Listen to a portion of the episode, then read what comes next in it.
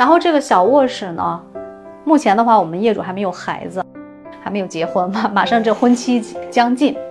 然后这个房间呢，就是简单的一个小客房，或者将来有了宝宝以后，这个家都可以作为一个辅助的一个儿童房来住。所以，我们床头了就选择了一个比较俏皮的这样橄榄绿色，很经典的一个床头，用的是半皮的这样的一个选择，就是接触面都是真皮的。它的一个床头灯的设设置呢，我们也是用了这样的高低的一个不对称的设置。这个是让它在正常的一个高度吧，一米八的这样的高度一个壁灯，左侧呢就是放置了一个这样的床头灯，就是可以在这边看书啊、阅读啊，晚上都不会，呃，这个光都非常的柔和。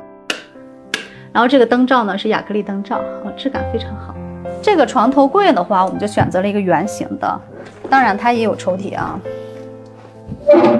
它有抽屉。对，一个简单的小抽屉，窗腿是木质和烤漆包边的这样一个圆形的一个床头柜。让这个家呢，它本来空间就很小，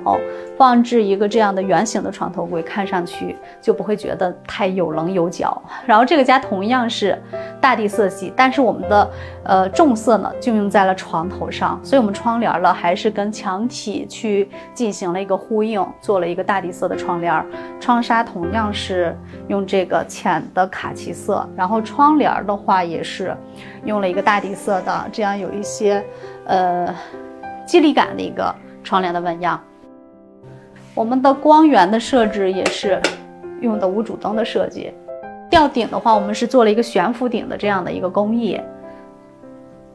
无主灯的设计，不需要主灯，所以看上去整个空间的话是很简洁的。